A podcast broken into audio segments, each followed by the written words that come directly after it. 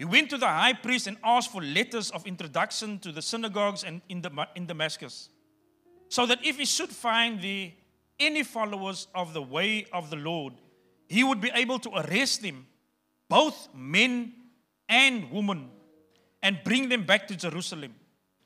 As Saul was coming near the city of Damascus, suddenly a light from the sky flashed around him.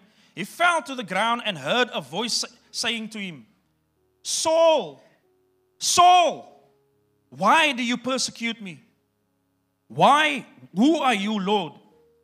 He asked, I am Jesus, whom you persecute. The voice said, But get, get up and go into the city where you will be told what you must do.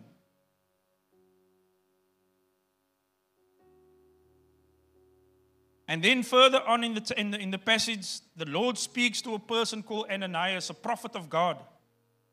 And this prophet is supposed to lay his hands on, on, on, on Saul and take away his blindness, heal him from his blindness. And while he's doing that, he's supposed to accept Saul, the one who's persecuting the church.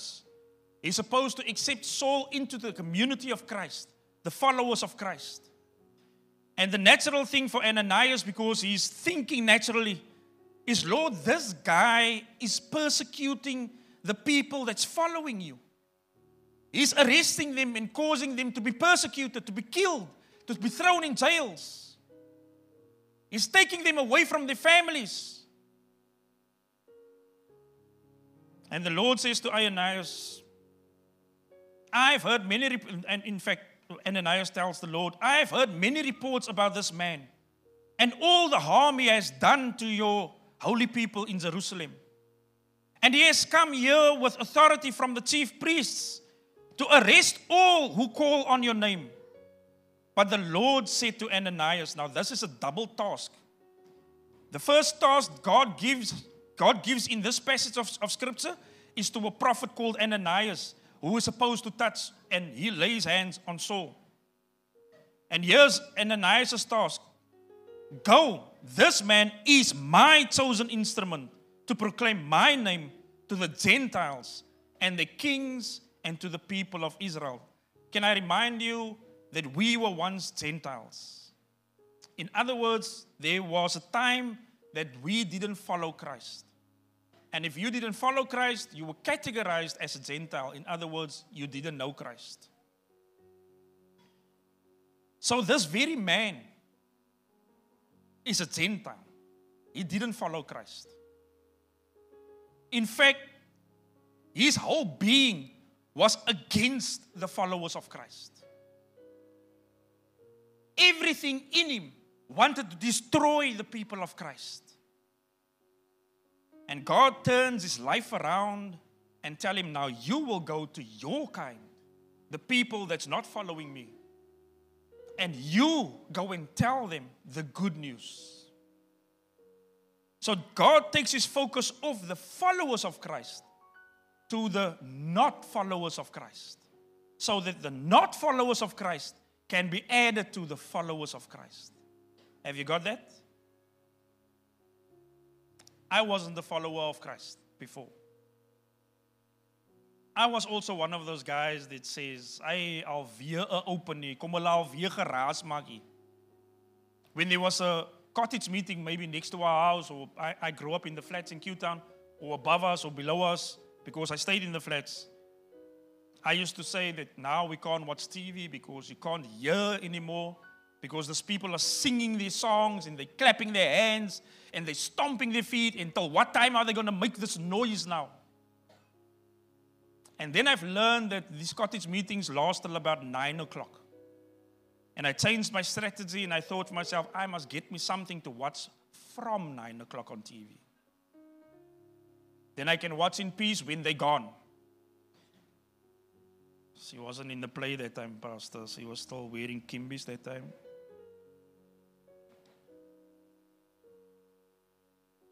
But then I was also changed. The very Dolores that Pastor is mentioning with was one of the people that said, You must come and visit our youth.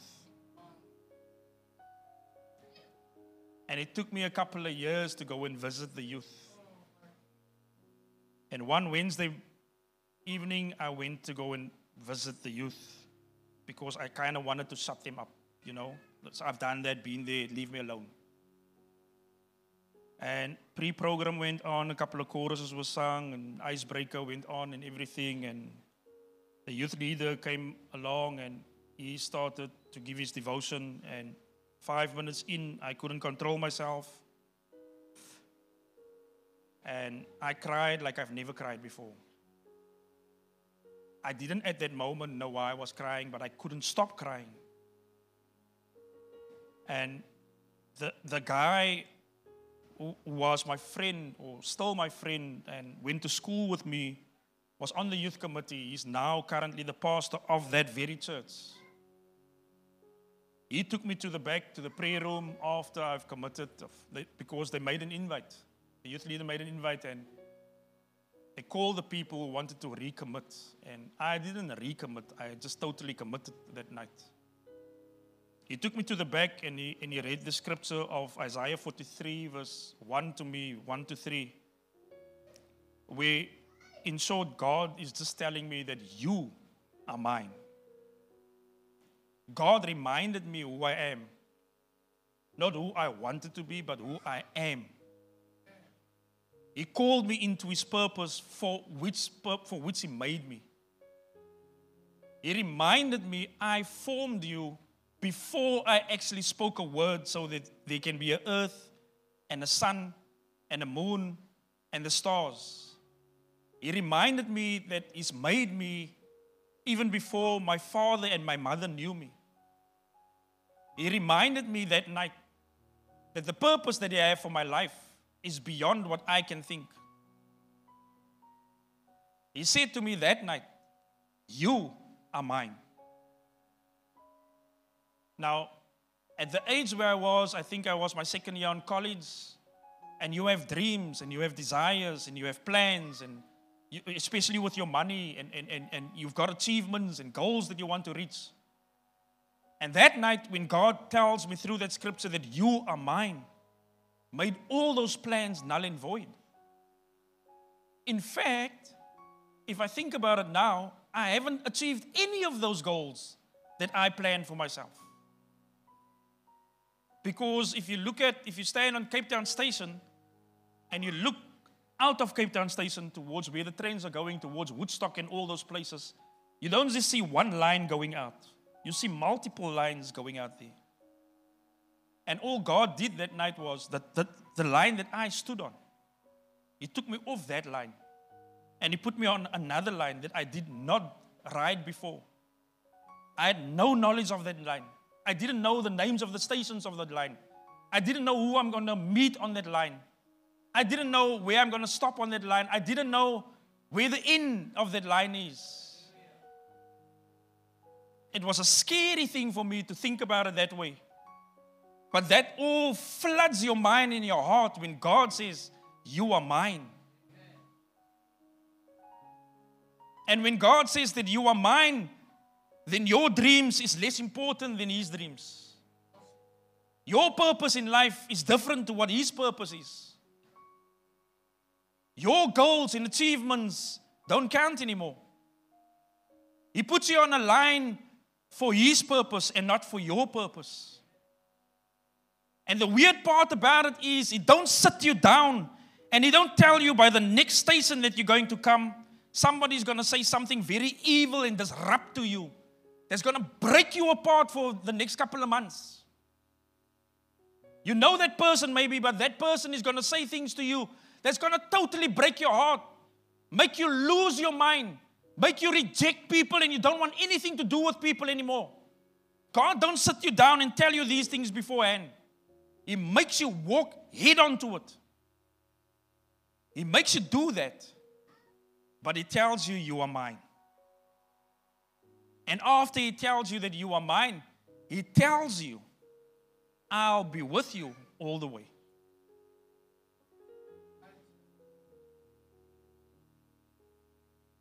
And so Ananias was momentarily taken off a line that he knew and put on another line. But the line that he was put on, God told him about on that line is a guy that's persecuting the church. In fact, Ananias knew what, what Saul was doing. And Ananias' natural reaction was, Lord, do you know what this guy is doing to your people? Have you any idea of how many families he's disrupted and broken up? And the Lord tells him, I have chosen him for my purpose.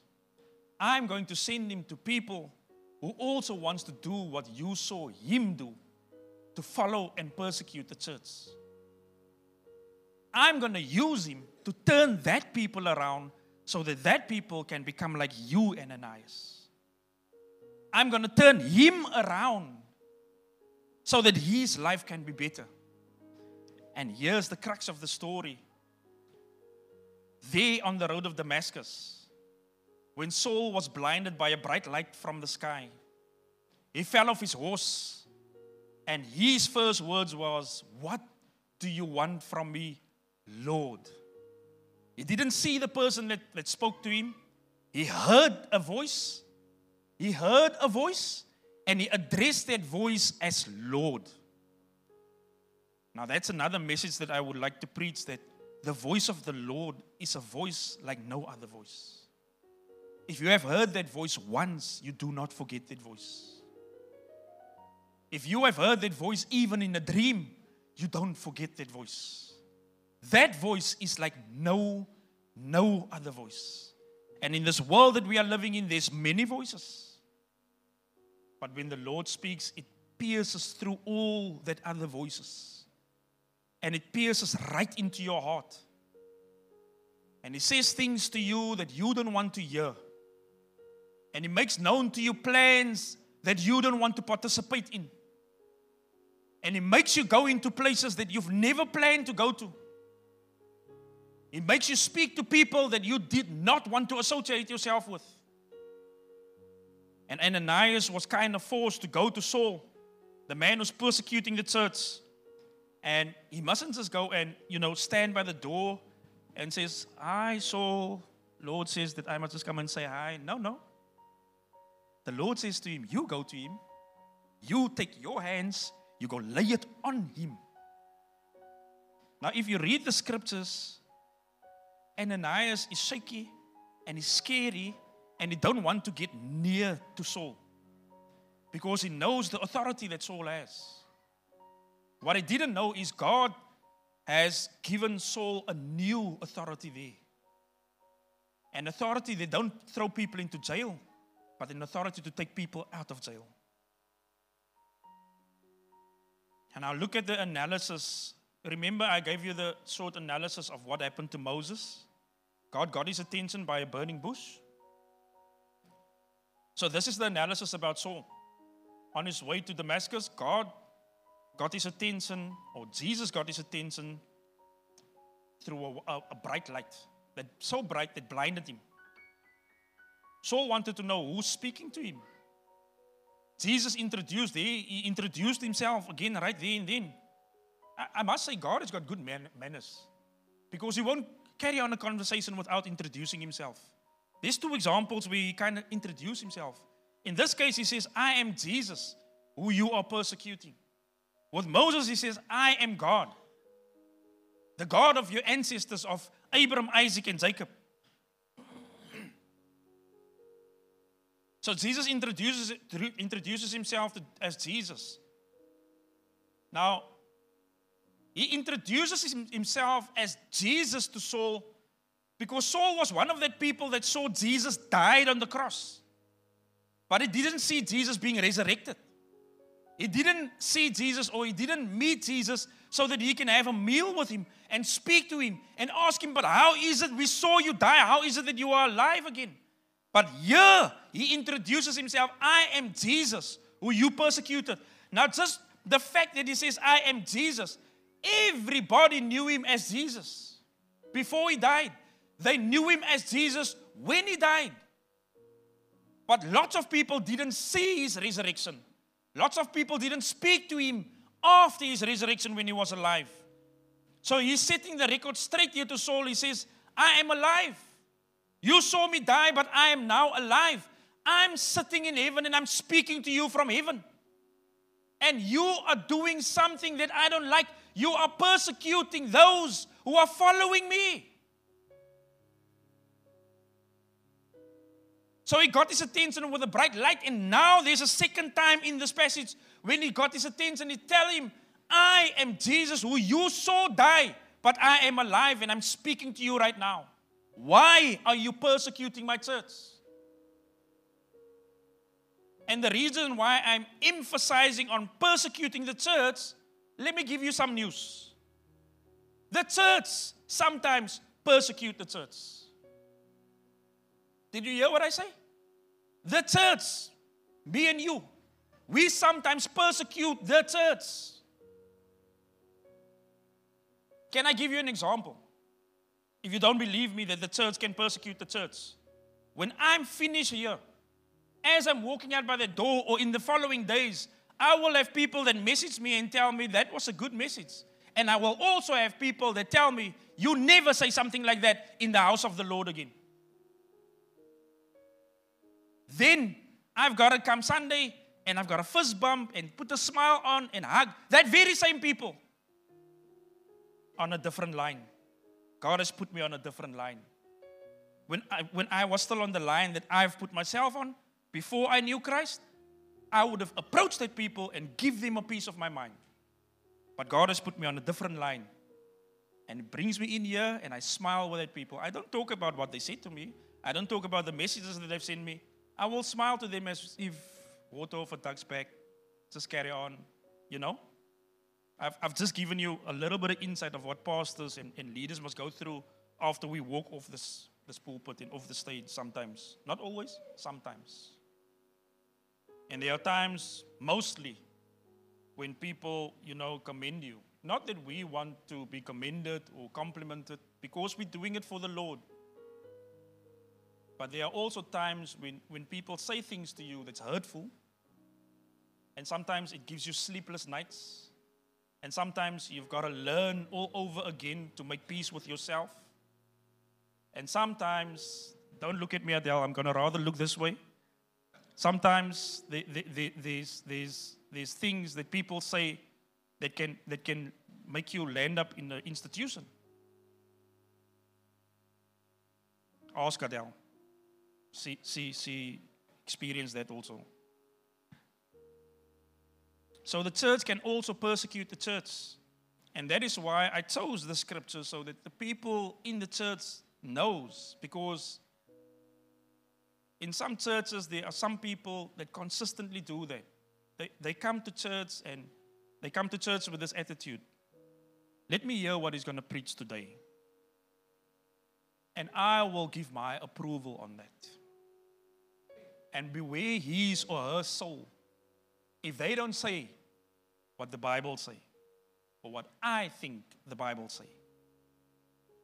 And then they wait till the church is out and they crucify you. But there's always that one or two that says, Job well done. I needed that word from the Lord. Now I can carry on and do what the Lord wants me to do for the next few days. And that lifts you up again. And that encourages you, and you live for another day. As a preacher, as a leader, and as a pastor.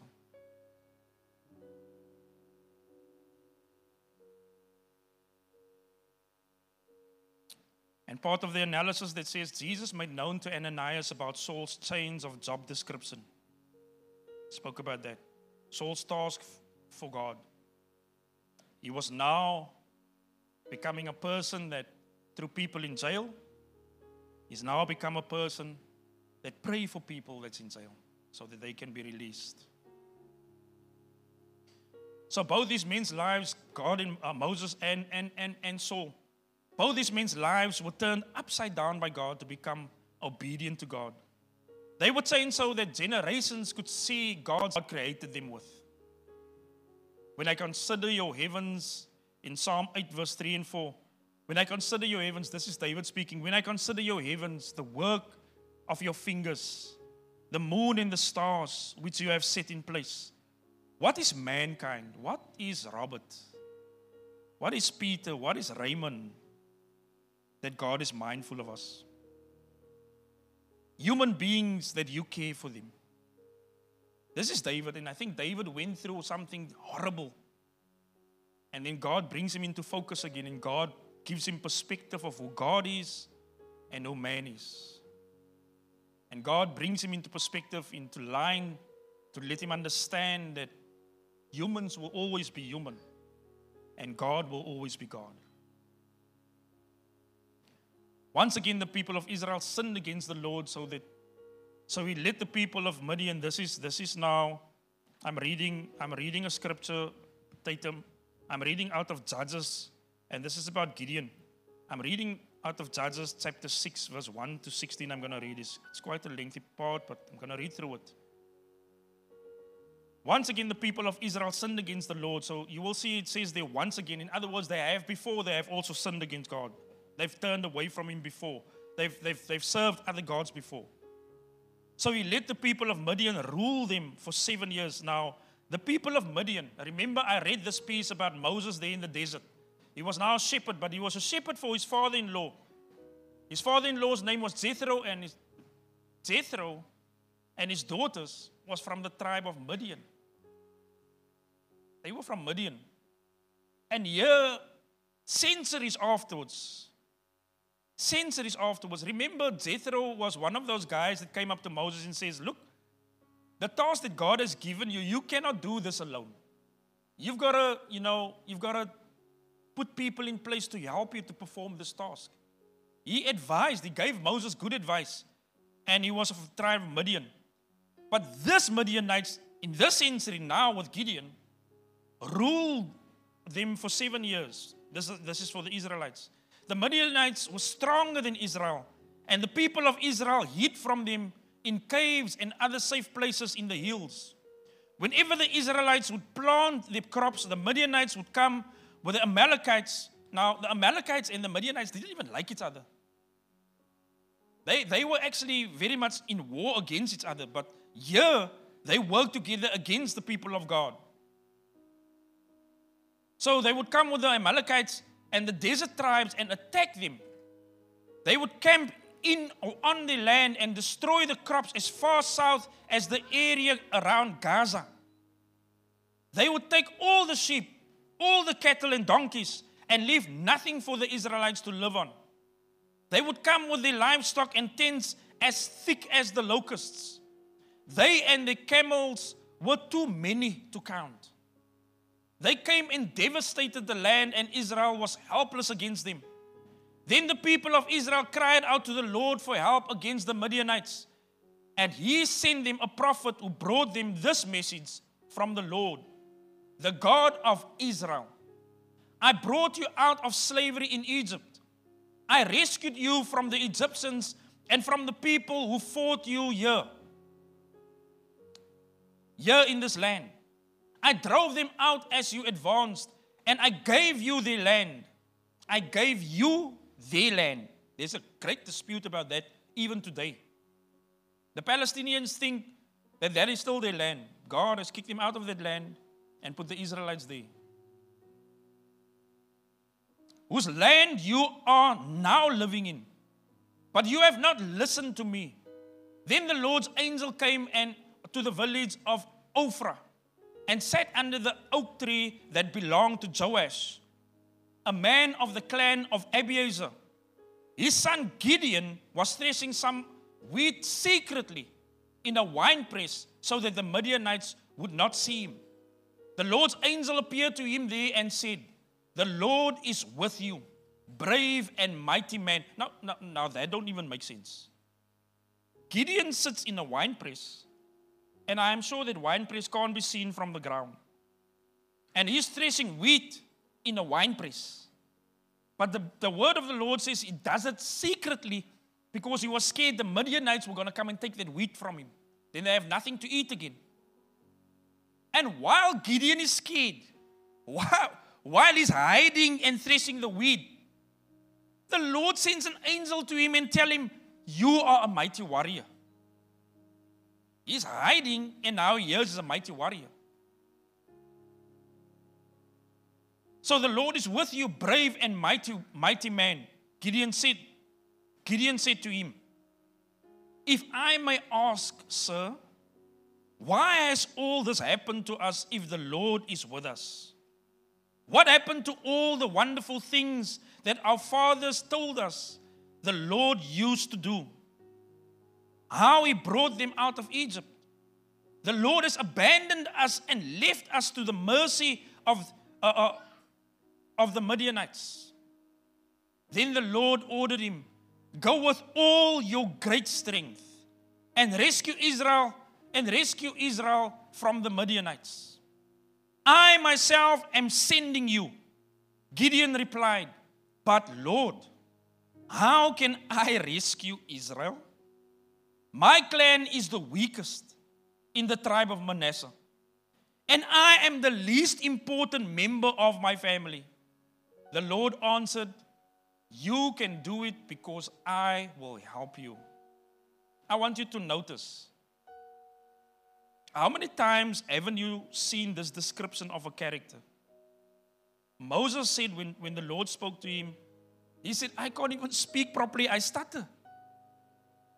And the Lord the answer for Moses. He said, Your brother Aaron don't stutter. Use him. Yes, Gideon is, is telling, is telling, he's telling God as if God don't know. He's telling God that he's, he's coming from a tribe that is the smallest in Manasseh. So a small tribe is, is often overlooked, you know? And, and, and, and according to what I can read, it says that he is least significant. In other words, he's probably the youngest. And, and the Lord wants to use me. I'm coming from the smallest tribe, I'm, I'm, I'm probably the youngest. And the Lord answered, You can do it because I will help you. You will crush the Midianites as easily as if they were only one man. God don't just tell him that I'll be with you. He tell him how easy he's going to overcome them. So let us have a look at, a small analysis of that again. Yeah, in the scripture, God called Gideon. He sent an angel to him, you know. It is different to Saul and different to, to Moses. They saw things. Gideon had an angel visit him. God finds him threshing wheat in the winepress. He was hiding.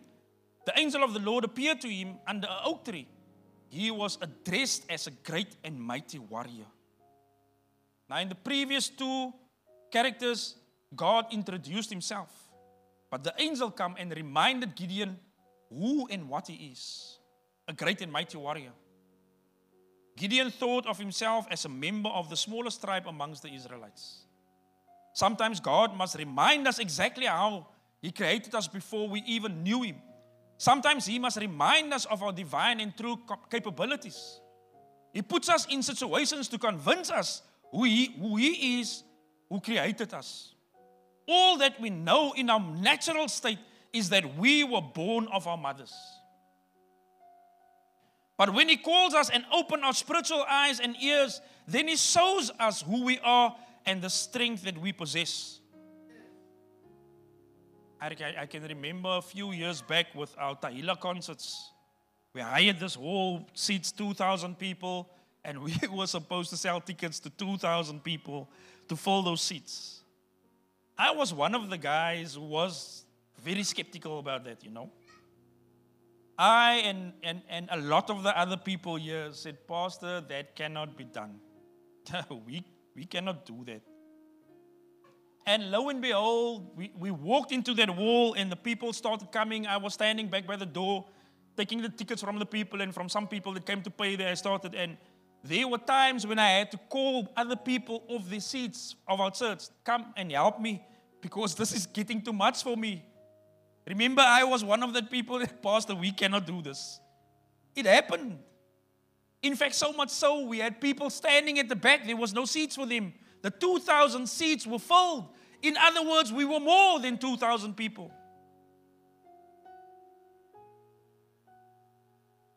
So God has got to remind us from time to time our strengths that we have, that He has created and implemented and instilled in us.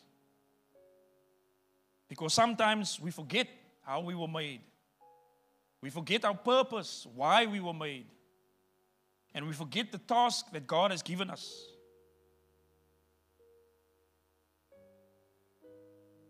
But when He calls us and opens our spiritual eyes and ears, that He shows us who we are and the strength that we possess.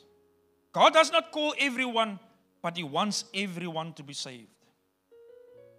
He wants us all to be paradise in paradise with Him. Can you still remember what you have been called for? Can you still remember what your task is that God has given to you? Have you forgotten the power that have been created in you? And I want to say that in this festive time where families will be coming together and friends that you haven't seen for a long time, not just due to the pandemic, but because of circumstances, maybe they live in another area, maybe they live in another province. Just like Sister Velda has come from Bloemfontein into the Western Cape again to come and visit us. And we are so grateful for that. And in this time that we will catch up with certain conversations and gonna remind each other where we left off.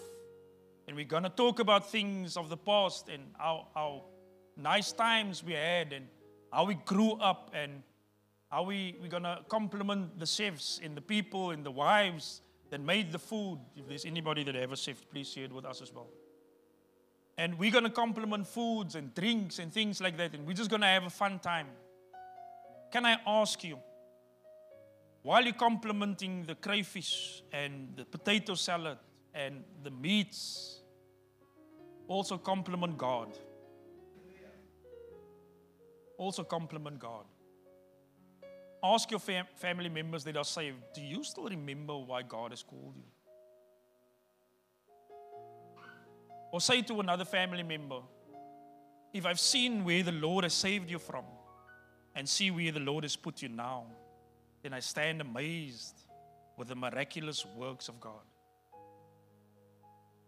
Remind each other in this time of what God has done in our lives. Let us rekindle that spirit that God has put in us. Let us restore that spirit that we need to go out to those who do not know God. To those, to those who maybe heard about God's Son sacrificed, was sacrificed on a cross so that we can have eternal life. I was sitting there, and when I came into the church this morning, my eyes caught the cross, this cross here. And I thought for myself, oh wow, Somebody heard me. I've been saying this over the years, and somebody heard me. And you'll see now, now why I say so. I never told anybody in this church to put this decoration on the cross. But it's something that's been lingering with me over the years because it frustrates me and it agitates me when people walk with a chain around it, their necks with a, with, a, with a little crucifix, with a cross on, with Jesus still hanging on there. He, he was raised in three days. He got off the cross. He got off the cross. Do, do you guys know that Jesus got off the cross?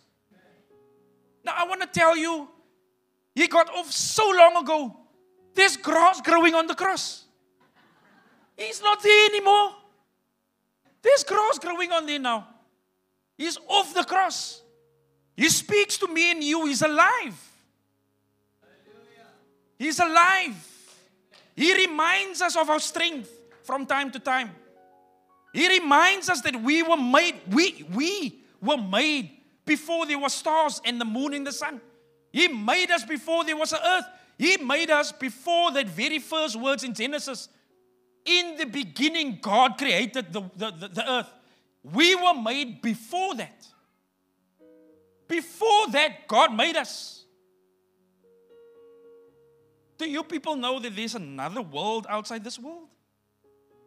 There's a spiritual world outside this world. We speak about God as if He don't sit in heaven because we can't see heaven, so we think there is no heaven. There's another world outside this world. There's, there's much more than this, this world that we know. This world has, has, has taught us colors.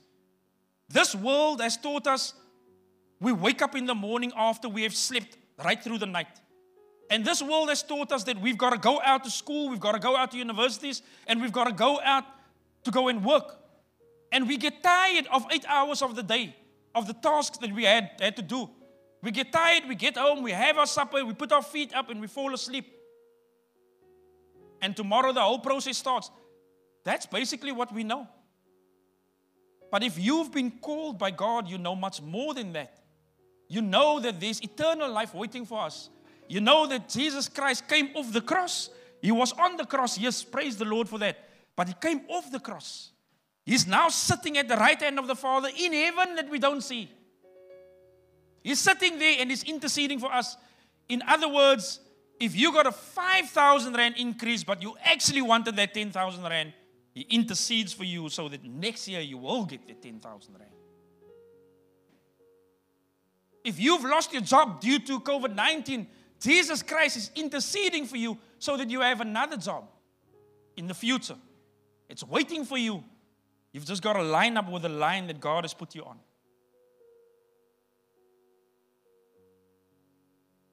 If you do not have an income anymore, God is waiting for you to pay you. Just get on the line that He has put you on, that you got off from. We sometimes get off that line that God has put us on. And my encouragement to you guys today is we are much more than what we think we are. God has brought a change in us that no one else could give us. You know, there are some of us that has considered to turn Muslim because they look more affluent. It seems like they drive better cars. It looks like their houses are 10 times bigger than ours. It seems on a Friday that they worship their God truly and sincerely, and we don't know that. It looks attractive to some of us, but there's nothing behind there. It's like a Hollywood set. You only see the front walls, but at the back, there's nothing. They've packed things and stored things behind that wall that you see. So God has brought a change in us. And sometimes we take the chains and we hide it in the cupboard because we want to do what the masses are doing. We want to do what the world is doing. And I'm preaching this message to you, especially today before we enter into this festive time, so that we don't lose ourselves again. So that we can remind each other who we are. So that I can remind you, Sister Janine, you are much more than what Panko say you are. He can just tell you we love you. But he will stand by your coffin if he have the privilege to live longer than you. And he will cry by your coffin. And he won't be able to give you any more because you won't be there anymore. But when you leave this earth, God's, God keeps on giving to you. Where Panko stops, God carries on. I'm saying Panko, what's his real name again? Ai, my genade, Francisco, so kwai nou waar kom? Ek weet waar Panko vanaf kom nie. Anyway. Ek hoor daar by die week toe hulle daar by ons geweek het, toe sê hulle ook vir hom panko, panko. Okay, panko. But what I'm trying to say is there's a treasure stored for us, stored up for us. There's eternal life stored up for us. And what is stored up for us is much more than what this world can give us. We mustn't just settle for this world. We mustn't just settle for our increase. We mustn't just settle for our bonus. We mustn't just settle for our Christmas clothes. I was joking with the Lord and I told the Lord while we were doing our shopping, I said, "Ai, weet jy wat die Lord, ek het eens geld vir die kinders se Kersklere nie. Maar die kinders is 31 en 29 jaar oud. So ek moet eintlik meer gesê dit kinders die vir die mans. But we don't buy that for them anymore. They've got to see to themselves. But God has got more than that for us. He's given us more than what this world can give us. And He will continue giving us more than what this world can give us. So I want you to be encouraged this morning. I want you to take heart that God will never leave us, He will never forsake us. He's promised to three guys that I just chose for this purpose. He's promised them that He will be with them. He is with them. If He could promise it to them, then obviously that same promise go for us because God is with us as well. And I feel so sorry for some of the wives in this time where we as men criticize sometimes the food and we criticize because the food has not been made and started and we criticize the, the new bedding is not on the bed yet and we criticize that curtain don't look right with the paint on the wall and we criticize from this side to that side and we as men are being criticized because there's not enough money for a new dress and there's not enough money for a Christmas tree and there's not enough money for this and but let us remember that God has given us more than what we can deserve. Much more than what we can deserve. So leave the criticism for this festive season for this year. You can be your criticizing self again maybe next year if God allows you to. But let us, as men and women of God, let us today and in this festive season make the difference. And that's the thing that I've noticed over the years that when it comes to this festive season, then it's every then there's equality in this world. You don't see Christians acting as Christians anymore, and you don't see the world acting as the world anymore. It's like everybody is just the same again. As if the Savior is not been born as if he didn't die on the cross. But let us, I ask you, I plead to you today, let us remind each other by the table when we eat that Christ died for us. Let us remind each other that we have strength that this world cannot give us. Let us remind each other that the line that God has put us on is better than the line that we have been on. And let us move forward. When criticisms come and when bad things are being said, let us push through and carry on. There's, there's a lot of times when, when, when, when I, not just in this church, but in the previous church also, when I, when I came to the conclusion, that's it, I'm not serving the Lord anymore, done that, been there, tried it out, doesn't work for me because of that person. I've been there. I've done that. And, I, I'm sure there's a lot of you that can testify here with me today again. Sterling job, Brother Mario, with the youth, but you know, you, you will get your fair share as well. But uh, hold on, keep in there. May the Lord bless you. May the Lord seal whatever you will do. May He guide you with His Holy Spirit into the place where He wants you to be. And let us not forget to encourage and lift up one another. You know, I almost want to say, please forgive me because I might have said something during this year that offended you. I might have done something without saying something that I was so unconscious about that offended some of you. And I didn't even realize that I've done it. But we are human. We do things sometimes that's out of the will of God, and we think it's a good thing that we have done. But the, but the Lord has given us His Holy Spirit to check us and to remind us of the things that we have done or the things that we should have done. So may the Lord bless you. And I said I did, I'm not going to preach fire and brimstone. I, I've tried my best here today to kind of keep one tone of voice and not scream and go on. I'm not, I'm not screaming preacher in any case. Pastor is, and Pastor Raymond, they, they jump here from the, over the pulpit when they, when they preach. I'm not that kind of guy. But I've tried to stay calm today, and I, and I, and I, and I really hope I really hope that the message has sunken in. I really hope that you guys have been encouraged today. And I really hope that after long after I've spoken, that the Lord will keep speaking to you guys and to me. And I hope that the Holy Spirit will have a place in our hearts, even in this time that's laying ahead. And then again, I want to say um, this is outside the message. I'm done with the sermon.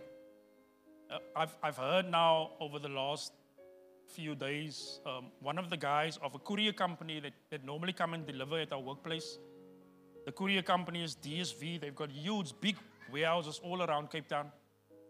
Um, one of the guys that normally come and do delivers, deliveries there is, is, is, is short, he's dark of complexion, he's colored, and he's saved.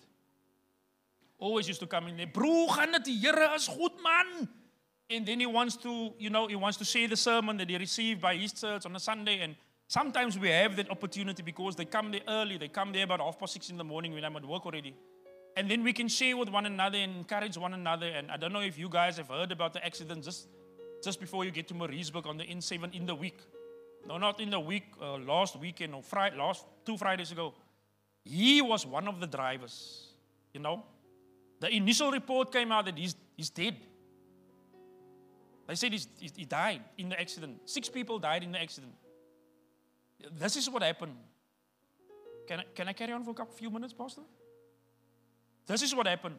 He had to go and do a delivery from Cape Town out on the West Coast. They gave him a bakkie and all the parcels that he had to go and deliver. And the task they gave him was for one person alone. So he went alone. But he stopped along the way um, and he went to go and pick up his niece. And he thought he'd take her, he'd take her with for a drive, you know, so that he don't, so he's, he's not so alone. And it's, a, it's an outing for her also. And then they went and they landed up in this accident. And part of the initial reports was that he was the cause of the accident. But we've discovered Friday that he wasn't the cause of the accident. It was the, vehicle, the, the, the driver of the other vehicle where everybody died in a Golf that caused the, the, the, accident. He's currently laying in Tygerberg Hospital, and I need you to pray for him. You know, we speak every day, and I don't know his name. I don't know his name. We've never gotten to that point to introduce each other to, to he knows my name because he's heard the other people calling me on my name. but he's laying in the hospital and he's fighting for his life. And we've heard Friday when I, when I asked for an update, they said he's laying in an aisle. His, his chest was giving in on Wednesday, and you know, his chest plate was busy sinking in over his heart and his lungs and squeezing it, and he couldn't breathe properly anymore, and his heart had difficulty pumping.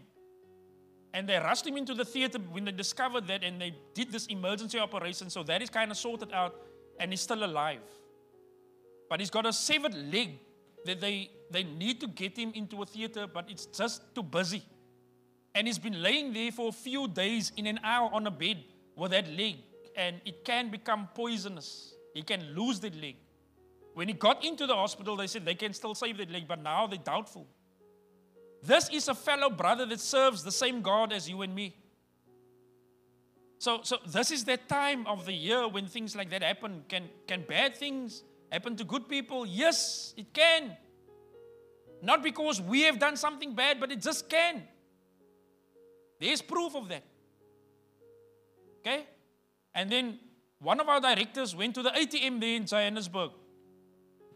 He went to the ATM with a card that I haven't got, it's not his main account, but it's a card that's got a couple of thousand rand in it, you know? He went to the ATM, put the card in, card came out, and half of his money came out. And he stood there by the machine, and somebody came and shot him in the back. He's still alive. Shot him in the back, took the money that he had in his hand and his wallet and his phone and stuff, and ran off, and they left him there for dead. But he's still alive. The people got him there, they got him to the hospital. There's cameras all over the so so they're in pursuit of these guys. They haven't gotten them yet. But this is the time of the year, so I ask you, with the strength that the Lord has created us with, to be weary and to be careful and to be wise when you do things. These things can happen to me and can happen to you. Because Satan has also been given authority. He wasn't just kicked out of hell, he was given authority as well and power. That is why when we pray, we pray against the powers and the authorities in the air. So they have the power to do these things to us. So be weary and be careful and spend your money wisely after you've paid your tithes. In fact, I haven't I've forgotten to I've forgotten to fill in the envelope, but I've paid my, my tithes. May the Lord bless you guys. And I hope that you have been encouraged. I, I've seen how some of you fallen asleep here in, while I'm speaking. I can point you out if you want to, but I won't do that. I could hear how some of you were snoring. No, I'm joking. I couldn't hear that. But may the Lord bless you. May the Lord keep you. Amen.